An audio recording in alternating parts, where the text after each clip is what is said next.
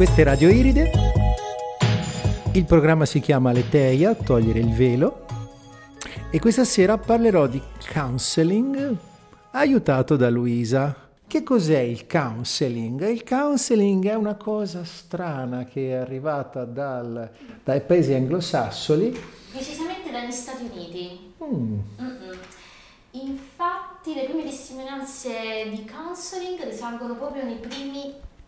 Ecco, e come stavo dicendo, nei primi anni proprio del Novecento venne adottato questo termine per, uh, per, indicare l'orientamento lavorativo rivolto ai quei poveri cristi dei soldati che tornavano dal primo conflitto mondiale e che necessitavano di uh, ricollocazione professionale. Poi mh, in seguito si è evoluto questo termine e venne utilizzato in una forma completamente diversa, non come orientamento eh, lavorativo, sì, a livello professionale, ma bensì come relazione, mm. ossia quella relazione che si instaura tra due individui. Ehm, che uno mh, dei due aiuta l'altro nell'affrontare le difficoltà però eh, senza mm, ehm, appunto eh, nell'affrontare eh, le difficoltà, ma non solo, che ehm, questo rapporto si basa sulla relazione d'aiuto. Io che sono un operatore sociosanitario, eh, infatti eh, so cosa significa la relazione d'aiuto, quindi questo rapporto che si instaura tra operatore e cliente e si basa sull'empatia e la fiducia. Mm sull'empatia e la fiducia. Esatto. Ah. empatia, che cosa significa la parola empatia? Beh, empatia viene da patire insieme. Patire insieme, addirittura. Pathos, sì, pathos che significa sentimento, emozione, ma anche sofferenza. Infatti, non per niente si dice c'è molto pathos ok? Allora questa relazione si basa sul dolore. allora diciamo empatia significa, eh, così adesso lo cerco esattamente, ma nei miei ricordi empatia ha a che fare con l'essere sintonizzati con quello che prova l'altro. Mm, sì, questo è vero, quindi mettersi praticamente nei panni di qualcun altro, wow, sì, nelle sue sì, vesti. Sì, ma eh. mettersi nei panni di qualcun altro, e questo significa anche essere coinvolti, Lorenzo? Allora, mm. proprio dal, dai dizionari, mm. comunione affettiva attraverso un processo di immedesimazione in psicologia, capacità di comprendere mm. i sentimenti e i pensieri altrui. Mm. All'origine di empatia viene dal greco en, dentro, e pathos, sentimento. All'origine l'empatia era il legame di partecipazione emotiva che univa l'aedo con il suo pubblico. Mm. Da questa meravigliosa don- don- denotazione è sgorgato un significato più ampio, di portata immensa, cifra di ogni buon rapporto, di ogni relazione fertile. Però è una dote umana che, come ogni sensibilità, va esercitata meticolosamente, tenendo la mente come costante fronte di lavoro su se stessi, strumento che permette una comprensione superiore dell'altro e quindi un riassorbimento naturale di ogni conflitto, di ogni negatività relazionale che amplifica quasi sonoramente ogni gioia ed ogni possibilità. Però Ammazza. Sì, quindi l'empatia in pratica significa sintonizzarsi con l'altro senza però dimenticare noi stessi. Esatto, senza mm. cadere ah. nell'altro. Eh, questo è vero. Diverso da simpatia. La simpatia mm. è quel qualcosa che ci lega all'altro. Eh... Veramente più um, sottinteso come condivisione con qualcun sì, altro. Sì, sì. Però normalmente si dice che è simpatico qualcosa. Quindi che... condividiamo, mi sei simpatico perché condividiamo qualcosa, no? Sì. Mm. Ok, allora, empatia che mi metto nei tuoi panni, che non mi dispiacerebbe, se devo essere sincera. Ok, senza dimenticare me stessa. Mm-hmm. Perché è così tanto importante in questa relazione d'aiuto? E che cosa ha a che fare più con il counseling? Ma diciamo che eh, il counselor, praticamente per come è vissuta eh, la cosa nei paesi anglosassoni, da quello che ho capito, è una relazione di aiuto nel senso che è un, un modo di aiutare chi mm. chiede ad affrontare dei problemi, tipicamente, perché tanto alla fine noi ci dibattiamo in tanti problemi nella nostra vita. Che genere di problemi? Ma di qualunque tipo, che non siano problemi per così dire eh, pratici, cioè non è che vai dal counselor per chiedergli come faccio ad aggiustare la bicicletta. Magari. Ok. Magari, ho problemi con la bici. Magari. Allora, problema, ecco, tu sei un counselor, giusto? Sì, io sono un counselor olistico, nel senso che ho studiato, eh, principalmente ho iniziato con le costellazioni familiari, poi ho fatto delle pratiche abbastanza particolari, eh, sono diventato anche master Reiki nel Ah. tempo Complimenti. e sono iscritto all'albo professionale SIAF, Società Italiana Armonizzatori Familiari e Arte Terapeutici, terapeuti, che ha anche un albo professionale degli operatori dei counselor olistici. Quindi praticamente la SIAF fa una cosiddetta attestazione di qualifica, Sì, cioè la SIAF qualifica che io compre- ho compiuto un corso di studi e mi è rilasciato un attestato di counselor olistico. Sì, ma tale figura viene più inserita nelle professioni non organizzate in ordine collegi. Sì, adesso questa è una situazione... una legge del 4, se non mi sbaglio, del 2013. Sì, del 4 aprile, se non ricordo male, del 2013, che è una, una- una legge che organizza, che tutela tutte le professioni non regolamentate. Per cui questa legge è valida anche per chi non è iscritto a un albo professionale, cioè qualunque eh, individuo che ha voglia di offrire un servizio può usare questa legge eh, a difesa sua e dell'eventuale cliente che ha, anche se non è iscritto a nessun albo professionale, anche se non è un operatore olistico, anche se non è un counselor olistico. Quindi, in poche parole, mi stai dicendo che tutti potrebbero, cioè voglio dire, potrebbero diventare counselor. No, non sto dicendo questo, sto dicendo che questa legge in particolare che regolamenta anche i counselor è valida anche per chi non è iscritto a un Ah, albo ok. professionale come counselor o come operatore olistico, bene. ok? O come arte terapeuta o tutte le altre figure che sono assimilabili, agli ar- per esempio gli armonizzatori familiari. Adesso io non so cos'è l'armonizzatore familiare, ma visto che la SIAF ce l'ha nel titolo mi è rimasto in mente. Ho capito. Quindi diciamo che cos'è il counselor? Beh, il counselor eh, viene Eh, però, definito... Scusami che ti interromperò, però vorrei partire proprio dal termine counseling. Quindi cosa significa in sé e da dove viene tale termine? Ma il counseling viene da una, una terminologia britannica, viene dal verbo inglese to counsel, che a sua volta viene dal verbo latino consulo ere, E dai, alle nostre radici. traducibile in consolare, corfo- confortare, venire in aiuto. Mm. Esso si compone della particella cum, con, insieme, e solere, alzare e sollevare, sia propriamente come atto che nell'accezione di aiuto a sollevarsi.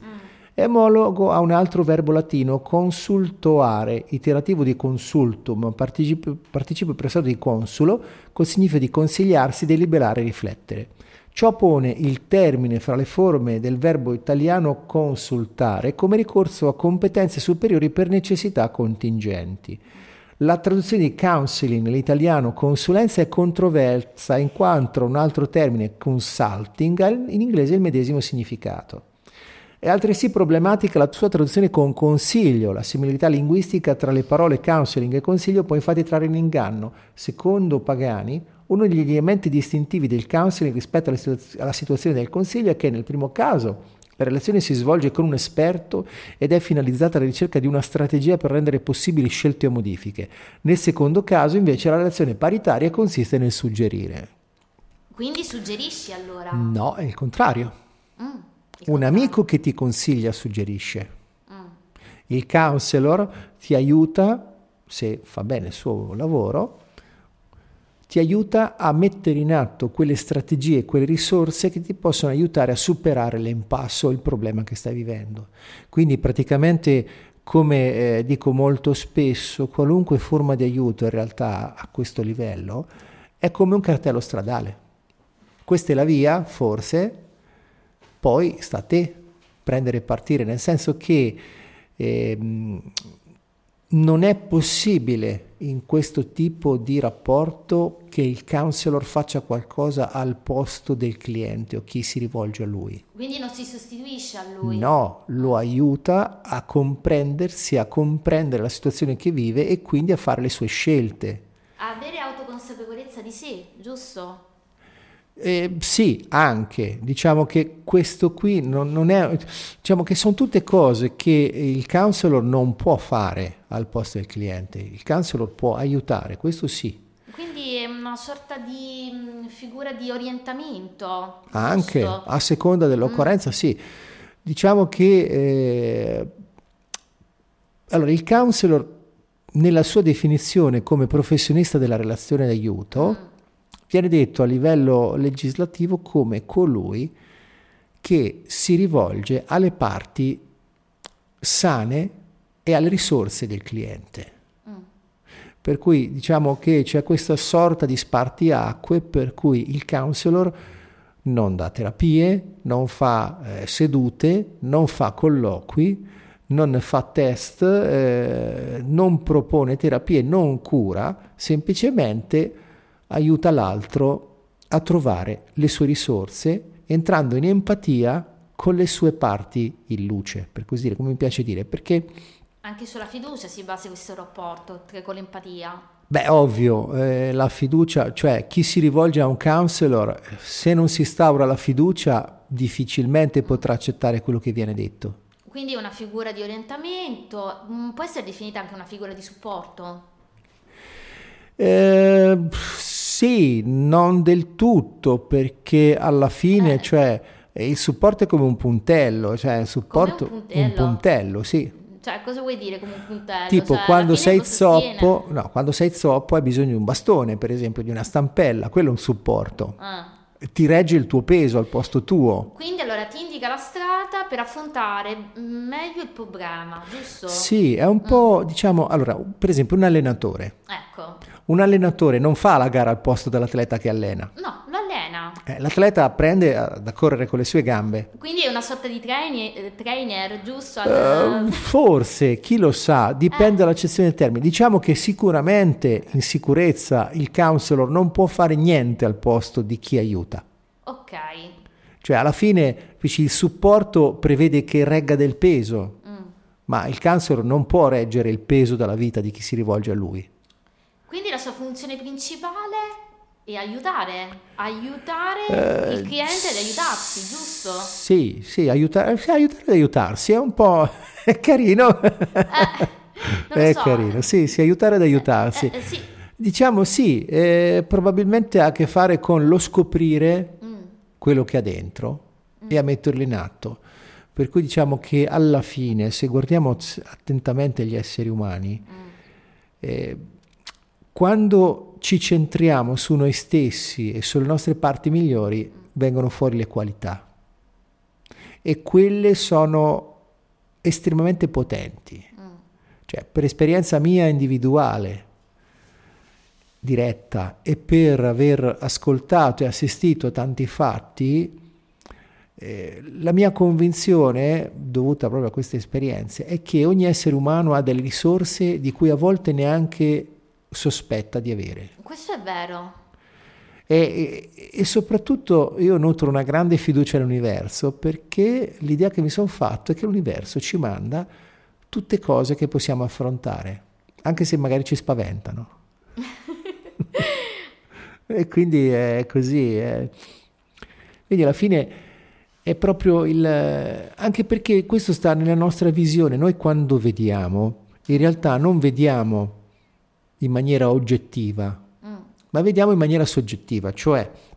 Beh, dalla nostra met- realtà che ci costruiamo, sì, giusto? Esatto, noi okay. la nostra realtà ce la costruiamo dentro mm. con i pezzi delle cose che già immaginiamo siano vere. Mm. Cioè nel senso che noi non vediamo con gli occhi, ma vediamo con quello che è connesso agli occhi. E se agli occhi connettiamo il cuore, vediamo col cuore. Se connettiamo la mente, vediamo con la mente, vediamo cose molto diverse. Per cui è un po' come il brano bellissimo della Volpe ah. sul piccolo principe, quando dice è con gli occhi, è col cuore che si vedono le cose importanti, che sfuggono agli occhi. Beh, questo è vero. Eh, sì, se andiamo sì. a analizzare la cosa, sì.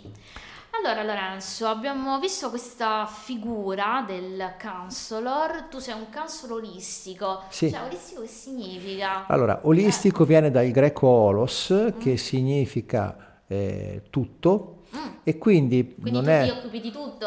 No, non è questo, no, è il mio approccio verso la problematica, le problematiche che mi vengono mostrate è un approccio che comprende il più possibile l'interezza dell'individuo, dell'essere umano, ma anche del sistema in cui vive.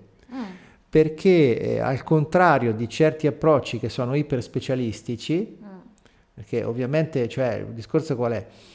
Che eh, si tende un po' nel nostro, nella nostra cultura a iperspecializzare, a fare mille cose eh, per cui alla fine eh, tutto è niente, cioè nel senso che è come dire avere lo specialista del mignolo, lo specialista del pollice, quando in realtà il mignolo e il pollice cioè, fanno parte della mano, la mano fa parte dell'essere umano. E in più non sono per niente d'accordo sul pensiero meccanicistico che dice che studiando un sistema a pezzi nelle singole parti poi si arriva a capire come funziona l'intero sistema. No, perché il sistema quando interagisce in tutte le sue parti fa delle cose che neanche ti aspetti, a volte fa molto di più. E poi bisogna vedere se siamo in grado di vedere tutte le parti. Perché noi abbiamo tanti, cioè faccio un esempio, lo studio del genoma. Il progetto genoma trionfalmente, abbiamo finito di studiare il genoma. Ma cosa hanno studiato? Hanno studiato quel 3% di DNA che crea proteine. Ok. L'altro 97%, siccome non sono riusciti a capire cosa fa, l'hanno definito DNA spazzatura. Beh, eh, Allora- Ma ti pare, scusa, eh, ti pare che la natura, che è così efficace ed efficiente, si porta il 97% di spazzatura dentro un numero così spropositato di cellule come quelle che abbiamo noi? Noi le cellule che abbiamo nel corpo è 1 con 14 zeri. 1 con 14 zeri per il 97% di niente mi sembra uno spreco inutile. Quindi- Allora, visto che mi sto un pochino perdendo, se ho capito Mhm. bene, allora tu ti occupi, diciamo, mh, nel... mh, cioè, mh, ti occupi nell'approfondire le parti che compongono un individuo. no, Mm, no, io semplicemente è proprio l'opposto. mm, Cioè cerco di eh, osservare Ok. per come posso mm. Tutto l'individuo, la sua vita, quello che manifesta. Tu hai, detto che l'individuo è costituito da varie parti. Sì, Ok. tutti siamo composti, composti da innumerevoli parti. Tu pensa solo alle nostre cellule. Mm, Ogni cellula in realtà è un essere vivente Mm. con una sua capacità di prendere decisioni e di vivere. mm. E noi di cellule nel nostro corpo ne abbiamo una cifra che si scrive un 1 con 14 zeri a seguire. Mamma mia. Una cifra che non riesco neanche a immaginare, per cui sono miliardi Mi hai lasciato sbigottita. Lorenzo. Per cui, cioè, e noi viviamo, ok, grazie all'armonia che questo numero enorme di cellule Mm. mette in campo per lavorare insieme. Cioè, eh, noi sul pianeta siamo 7 miliardi, quindi una cifra molto più bassa, perché 7 miliardi ot- quanti sono? Sono eh, 7 mila milioni, per cui sono 9 zeri. Il nostro corpo ne ha 14 zeri di cifre, per cui sono migliaia di volte di più e noi che siamo 7 miliardi, così pochi, facciamo fatica ad andare d'accordo, facciamo fatica a comunicare perché abbiamo uno sproposito di lingue, Mm. spesso litighiamo fra di noi, spesso combattiamo guerre fra di noi. eh? Perché non troviamo un accordo. Esatto, invece Eh, nel nostro corpo questo numero enorme di, di cellule, di esseri Mm. viventi, lavora in perfetta armonia. mm. E quando c'è qualcosa che non va, comunque sia, tenta comunque di, di- di trov- di recuperare l'armonia. Quindi c'è, eh, per esempio, che so, eh, faccio questo paragone, se le nostre cellule lavorassero come facciamo noi, funzionassero come funzioniamo noi, magari ti ferisci, Mm. Le piastrine comincia- potrebbero cominciare a dire ecco ti sei ferito un'altra volta. Adesso per punizione io non ti, sto, non ti fermo il sangue e non mi rimargino e non mi chiudo la ferita. Così impari a non ferirti Sì, più. ma tu parli di cellule. Per esempio, mh, nella sì ma il nostro, psiche- co- il nostro corpo non fa questioni. Eh, stiamo se parlando ti ferisci cioè capisci? Se ti ferisci il nostro corpo la prima cosa che fa appena passato l'emergenza prova a ripararsi Sì, ma io mi riferisco parti che riguardano la psiche, cioè parti anche che eh, certo. non riguarda eh, la biologia, quindi il nostro corpo in sé, le cellule, ma bensì la psiche. Lo so, però eh. vedi questa, questa, questa, qui anche, la separazione che, che, che, stai impostando anche tu tra psiche e corpo, mm. è contraria all'approccio olistico. L'approccio olistico non si ferma a considerare solo la psiche. Considera tutto. Cioè io quando osservo il, me stesso, il mondo e gli altri, mi, cerco di osservarmi nel modo più completo che posso. Poi ovvio la mia visione è limitata perché per esempio in questo momento che io sto parlando, io sto usando la mia parte razionale, per cui eh, sto comunque speculando. Bene, ok, allora c'è anche Carlo Cattaneo. Dai. Sì, sì, sì, mm. sì, adesso, adesso sta squillando. Mm-hmm. Pronto?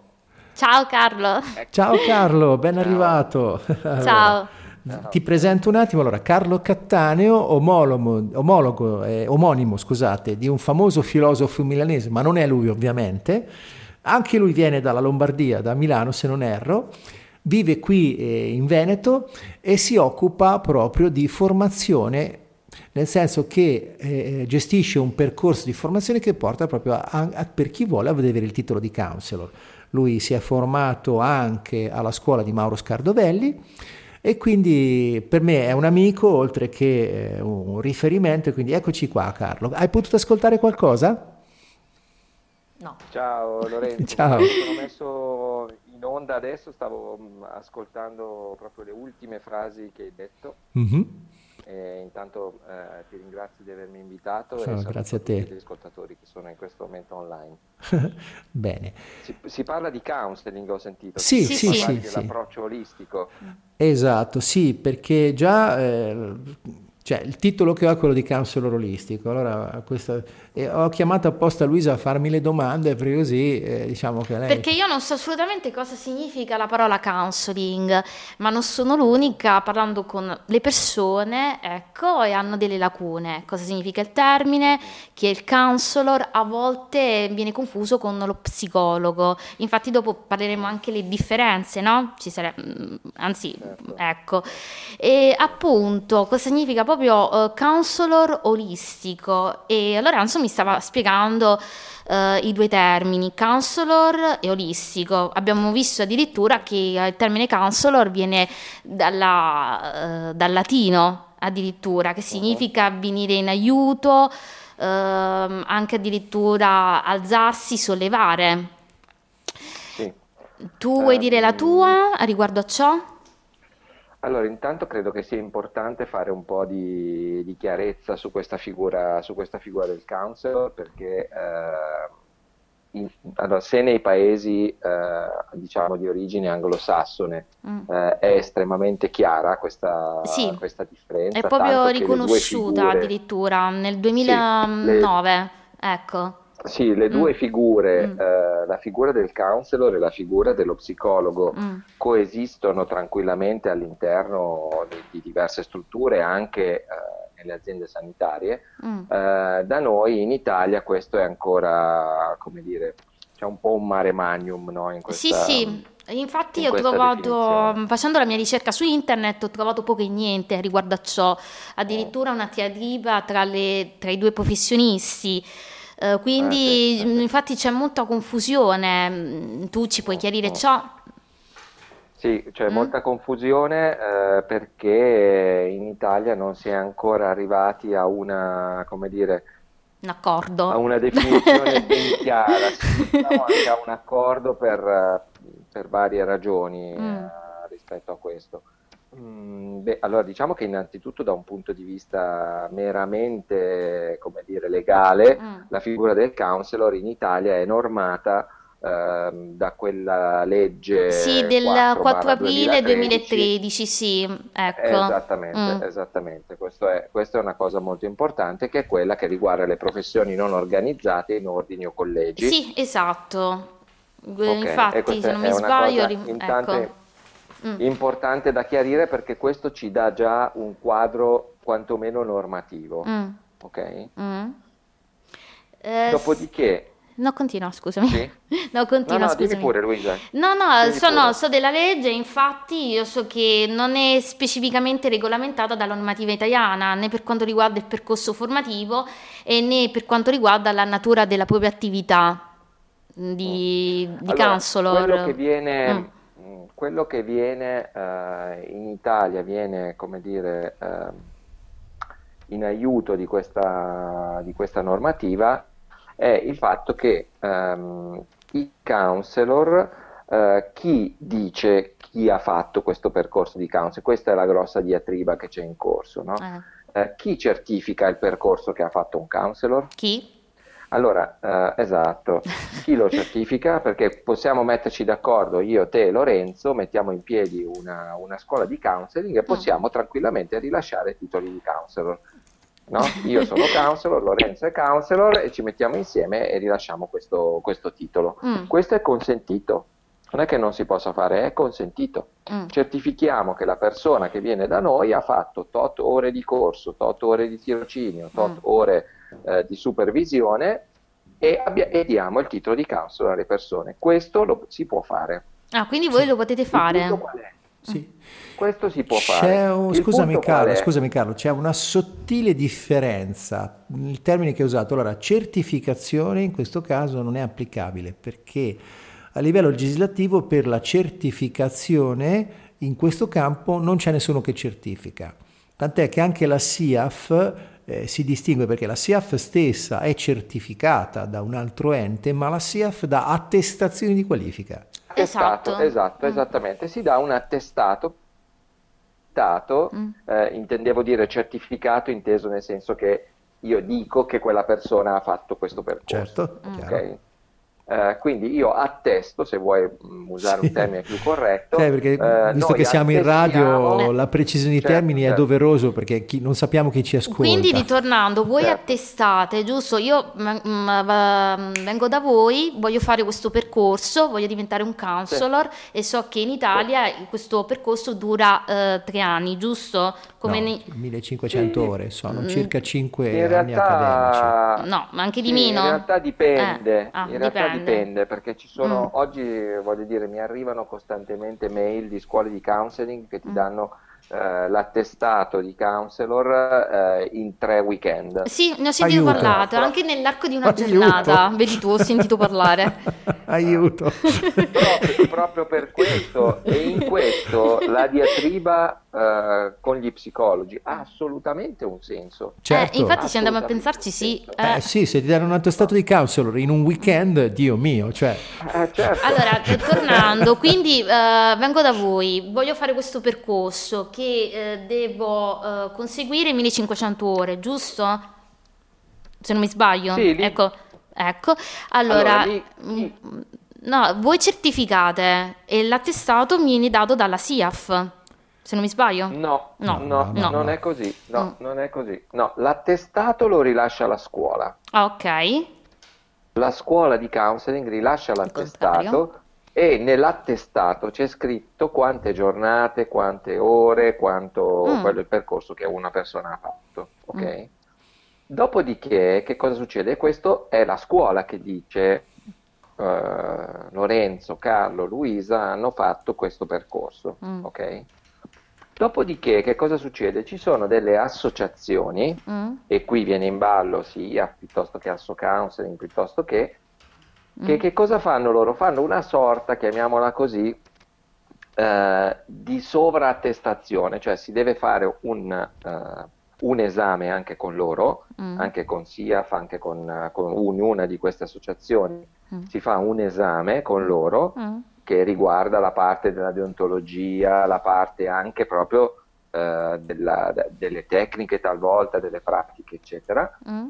E a quel punto loro fanno una sorta di supervisione, di sovrattestazione di quello che la persona ha fatto Mm. e dicono sì, questa persona ha fatto questo percorso presso questa scuola e noi abbiamo valutato che questa persona questo percorso effettivamente l'ha fatto e ha queste competenze. Mm. Però, Ok? sì, perfetto. Oh, proprio perfetto. Okay. Cioè, perfetto quello che ha raccontato Carlo. Eh, no, perché okay. vedo su internet uh, informazioni inconquenti, poi soprattutto come hai parlato tu, che hai accennato di scuole che organizzano corsi addirittura che rilasciano uh, tali attestati nel... Uh, molto brevi, nemmeno mh, mm, nel, uh, brevissimi, corsi proprio brevi, addirittura anche nel, di una giornata. Allora, ehm, la domanda che vorrei farti, ehm, questa figura viene confusa con lo psicologo, infatti Lorenzo ha, ha, parlato poco fa che cosa fa il counselor, cioè qual è più o meno la differenza tra mh, mm, con lo psicologo, che il counselor si occupa delle partisane, giusto? Mm.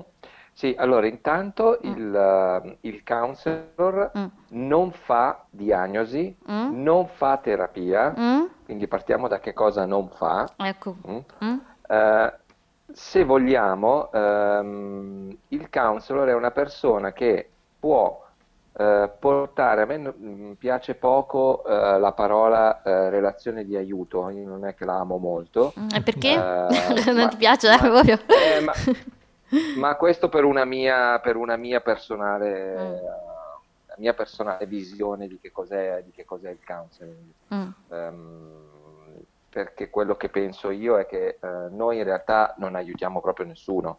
Mm. Noi possiamo semplicemente far vedere, eventualmente ascoltare, perché il lavoro del counseling è fondamentalmente lavoro di ascolto. Mm e attraverso magari qualche tecnica che possiamo apprendere da varie discipline che ci sono, ehm, portare la persona a eventualmente riuscire a vedere e a scoprire risorse che fino a quel momento, relativamente a quello specifico problema, mm. non aveva visto. Mm. Mm. Ma noi siamo dei tramiti, noi non aiutiamo nessuno, siamo dei tramiti perché le conoscenze che noi abbiamo sono conoscenze che arrivano da tante discipline, che arrivano da tante sapienze mm. eh, e quindi siamo dei canali, mm. non siamo noi che aiutiamo nessuno, è la persona che, si, che sceglie di aiutarsi da sola. Ah, ecco, questo quindi è importante. Non siamo noi che aiutiamo sì. nessuno. Vabbè, questo sì, cioè praticamente mm. indicate, siete come mh, mm, tipo i cartelli stradali, indicate la strada e, e la persona che comunque deve per, mh, mm, cioè, percorre quella strada, giusto? Sì, guarda, a me piace vedere, a me piace questa visione di, mm. uh, come dire, um, proprio mettere sul tavolo, mm. uh, la persona la ascolto, mi rac- mm. racconta quello che è il suo, mm. uh, il suo, problema e molto spesso già questo, mm. se c'è un ascolto vero, un ascolto attivo, mm. già questo può portare la persona già a vedere cose che fino a quel momento non aveva visto, perché mentre mi riascolto, mentre mi sto ascoltando, mentre parlo, molto spesso già vengono fuori. Ah, aspetta, no, ma io non intendevo esattamente quello. no? c'è, già, c'è, già, da parte sua stessa, no? Il punto qual è che mh, mm, ho colto prima un pezzettino di quello che dicevi, mm. eh, Lorenzo, mm-hmm. è, è davvero così. Purtroppo noi viviamo in un mondo dove non c'è l'allenamento ad ascoltare davvero. Mm. Esatto. Sì. Ma n- nemmeno per ascoltare se stessi. No? Assolutamente, eh. non siamo abituati ad ascoltare noi stessi mm. e non essendo abituati ad ascoltare noi stessi, figurati se siamo abituati ad ascoltare davvero qualcun altro. È sì. un po' difficile ascoltarsi, no? Ecco. Lo trovi difficile? Eh, sì, esatto. Lo trovi difficile, esatto. Carlo, ascoltarsi? Sì, allora quello che possiamo fare mm. eh, proprio è quando va bene, ma proprio quando va veramente bene, mm. ehm, essere in grado, magari abbiamo affrontato, abbiamo visto quel pezzo di percorso che la persona sta facendo in quel momento lì e sulla nostra esperienza mm. poter al limite far vedere qualche strumento sul tavolo, mm. spiegare alla persona che il cacciavite serve per avvitare, mm. che il martello serve per picchiare, che il trapano serve per fare i buchi. Ottimo. E poi sarà la persona che sceglierà quale può essere lo strumento più utile per lui. Sì, e noi possiamo al limite accompagnarlo, mm. possiamo accompagnarlo nel migliore utilizzo possibile di quello strumento. Mm. Certo. Questo è il massimo, ma quando abbiamo fatto questo vuol dire che già siamo veramente bravi. Sì, sì, sì.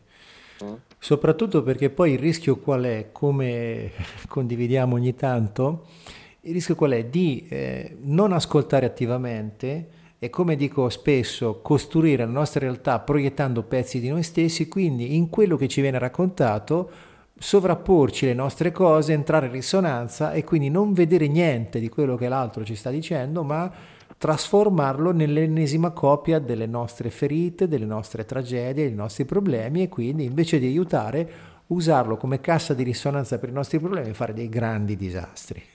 Perfetto, hai colto, hai colto perfettamente dov'è, dov'è, il punto in questione. No? Il, certo. eh, per questo quel... quando nei, con... miei, nei, nei, nostri corsi, eh, per questo che io ripeto molto spesso che vedo il counseling come una cosa, ehm, come dirti, come mi ha insegnato Mauro Scardovelli, qualcosa di veramente molto profondo, perché il counseling, per come lo intendo io, prevede innanzitutto prima di tutto un grosso lavoro di ricerca personale. Esatto. Prima di tutto questo, che vuol dire andare a vedere il più possibile, naturalmente, andare a vedere, andare a pulire quali sono le cose che riguardano me.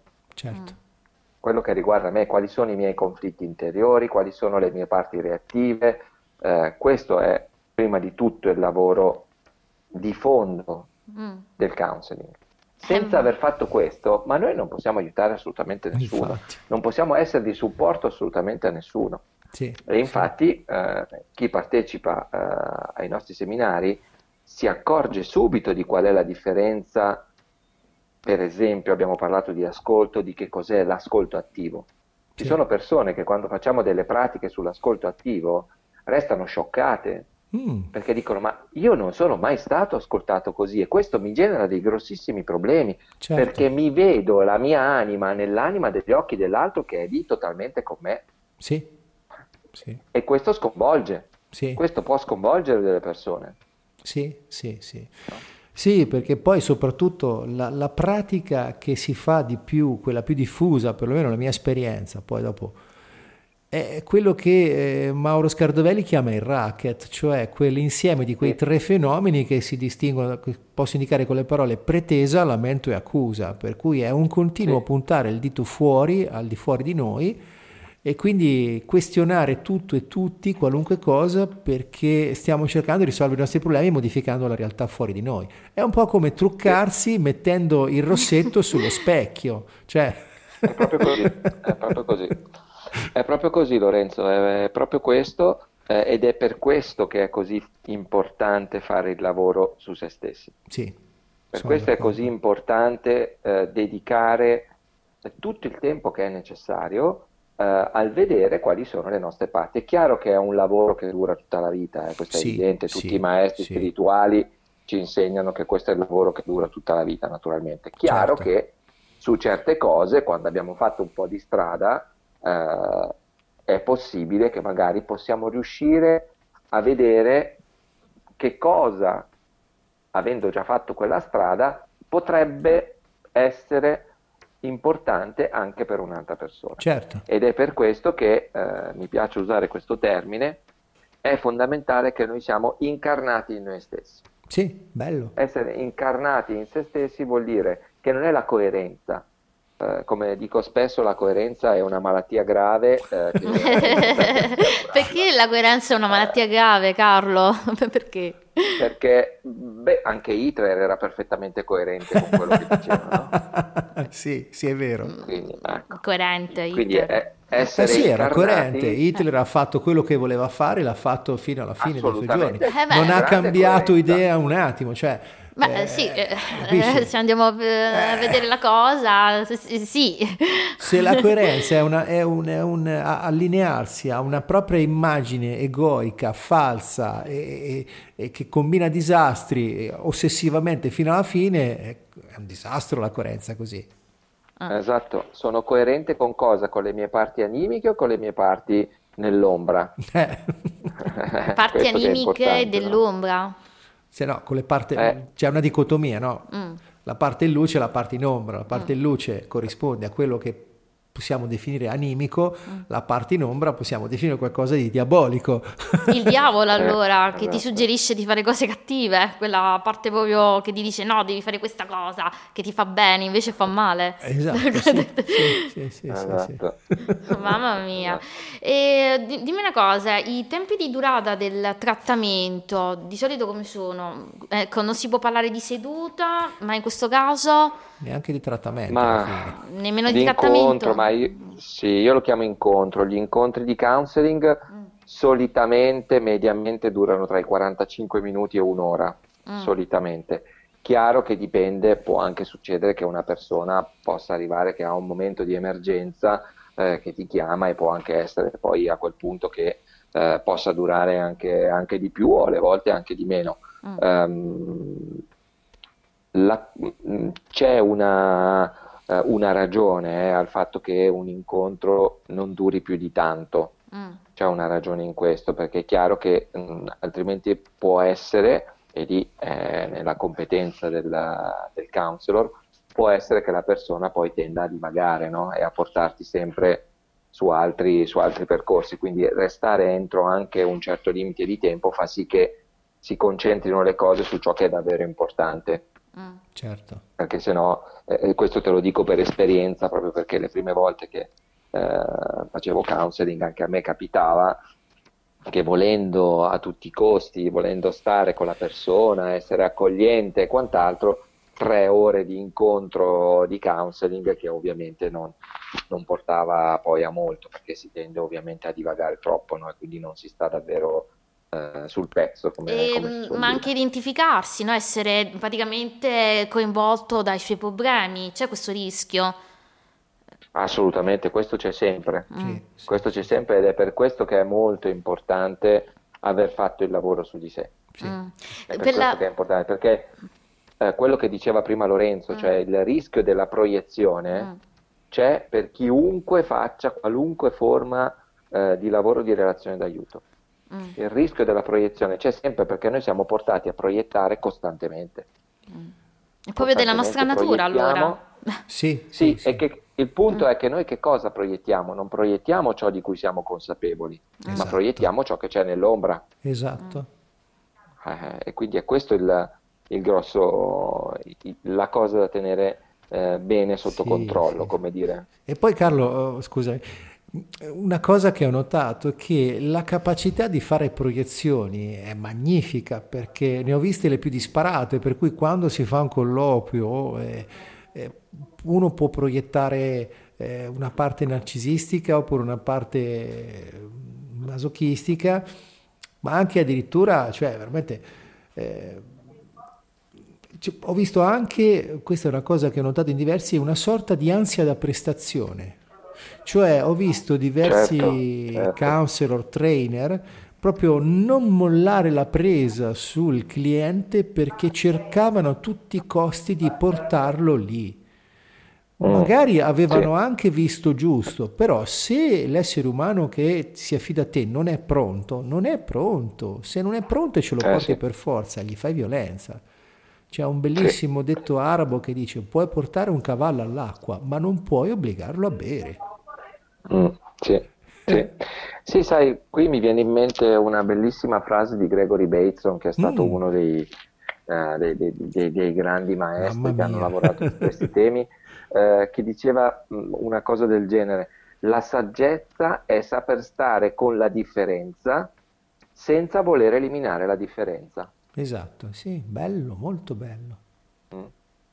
Eh, che... non, non, so se è esattamente corretta così, comunque il concetto, il concetto Guarda, a me suona bene, nella mia mente suona bene, mi, mm. mi, piace, perché stare con la differenza, senza eliminare la differenza, significa, lo vedo anche come un'enorme forma di rispetto per ogni essere sì, umano, sì, perché ogni essere umano esatto, è unico e irripetibile, quindi accettare esatto, l'altro ma... per quello che è.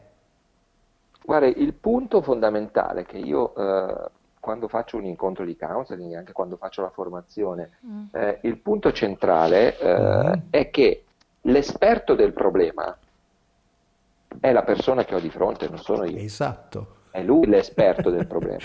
Mi piace molto. Sì, Ma quello che sì. dici sì, è bellissimo. Carlo. Nessuno conosce eh. meglio di lui il eh. suo problema. che cosa probabilmente è possibile che la persona in quel momento non veda? Le risorse che lui ha per andare a risolvere quel problema. Esatto, sì. Quindi, e questo è parte del lavoro del counselor. Mm. Quindi gli fai vedere la sua risorsa per, uh, Esattamente. Certo. per fare in modo che certo. lui possa affrontare meglio il problema, giusto? Assolutamente, eh sì, è sì, proprio così. Allora, tu hai parlato così. di un, uh, innanzitutto per evitare che il, um, il counselor possa proiettare le sue ombre sul cliente, e, um, bisogna fare un, un, esercizio su se stessi, giusto?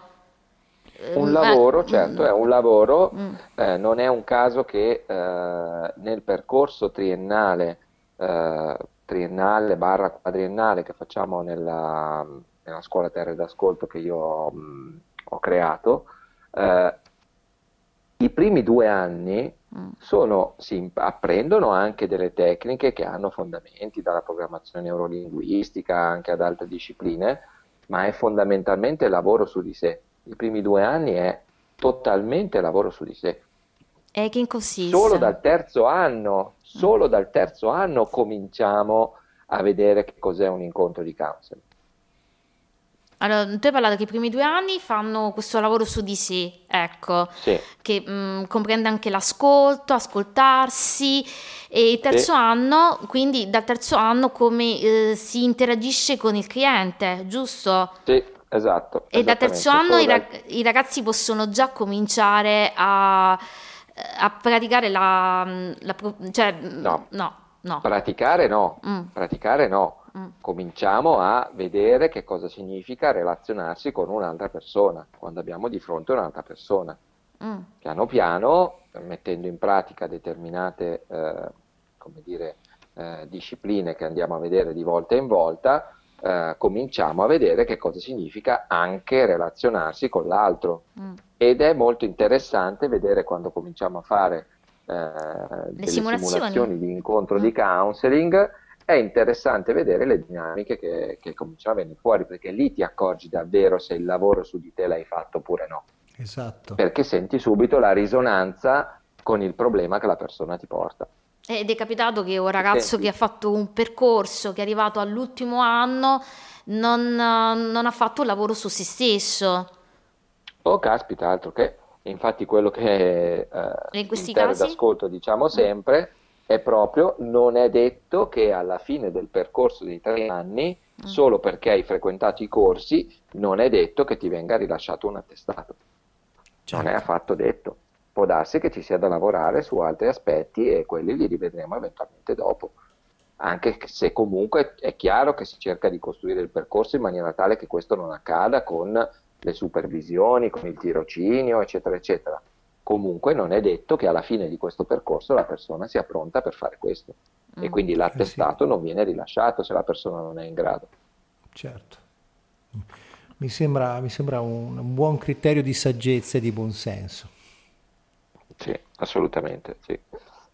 Assolutamente. Anche perché poi la cosa, la cosa mh, differente rispetto a quello che osservo nella maggior parte delle transazioni, per così dire, che eh, vedo nella vita sociale è una sorta di ricerca di garanzie.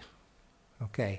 Non per niente a livello sociale abbiamo le assicurazioni, abbiamo un sacco di leggi, un sacco di cose, ma in questo campo qua eh, la ricerca delle garanzie è un'assurdità. Come dicevo prima, quando un essere umano si rivolge a un counselor, il counselor, se fa bene il suo lavoro, lo aiuta a trovare dentro di sé le risorse, ma non può garantirgli un risultato. Non ha nessun senso ah, certo. questo. No, assolutamente no.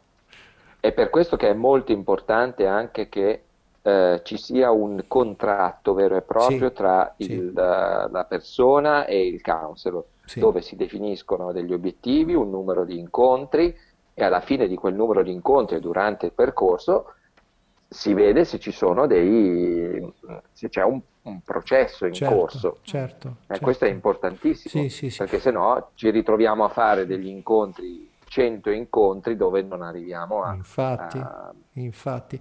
E questo oltretutto è anche eh, regolamentato dalla normativa di cui parlavamo prima sotto la forma di consenso informato. Assolutamente, che è fondamentale. È fondamentale. L'inizio del trattamento certo. è, buona cosa proporre un consenso informato e questo consenso informato lo può, lo può, proporre chiunque, anche se qualcuno che non ha un attestato di counselor o di operatore olistico, eh, che so, pratica massaggio, pratica delle cose che sa fare, eh, può comunque anche lui fare un consenso, proporre un consenso informato a, chi, a qualcuno a cui fornisce dei servizi. Ma no verbalmente, scritto? Scritto, sì, sì. Eh, certo. scritto, scritto, perché sì, so, scritto, scritto. Eh, scritto, che il consenso scritto, informato che sappia è scritto. No, no, il consenso informato va scritto. Assolutamente. A livello legale è vincolante anche per la legislatura, questa è un'antica tradizione, anche una stretta di mano, un accordo, il famoso accordo verbale, ma il consenso informato nella legge è, pres- è previsto no, che sia scritto. Assolutamente, certo, certo, certo, è previsto, a parte che eh, tutte le principali associazioni eh, hanno poi nel proprio codice deontologico proprio sì, il consenso sì, informato, sì, quindi questo è, fa parte assolutamente della, certo. eh, come dire, anche di un'etica di lavoro, no? perché comunque noi ehm, ci facciamo poi eh, in qualche modo ehm, come dire, garanti nei confronti certo. della persona che abbiamo di fronte anche di ciò che andiamo ad affrontare certo. con lui. No? Quindi è importante certo. che ci sia scritto, faremo 5 incontri, 10 incontri, eh, al, mm, il periodo che comincia è questo e presumibilmente ci vedremo ogni 15 giorni, ogni settimana, lì ci si può mettere d'accordo, ma è importante che questo sia, certo. sia scritto. Addirittura le associazioni di attestazione tipo SIAF eh, sp- spesso hanno degli uffici, del, degli esperti proprio che aiutano gli iscritti a, red- a redigere il proprio consenso certo, informato. Certamente, certamente, certamente, certo, certo, certo. Il counselor... Bene, mi tocca salutarti ah. Lorenzo perché Grazie. adesso purtroppo mi tocca andare. Io ti ringrazio come sempre di grazie avermi invitato, è sempre è un, un piacere, piacere venire grazie, grazie. grazie Carlo. grazie per le tue delucidazioni, grazie. E un saluto agli ascoltatori. Grazie ancora. Ciao, ciao, ciao, ciao. Grazie a voi, grazie a voi. Ciao, ciao, ciao.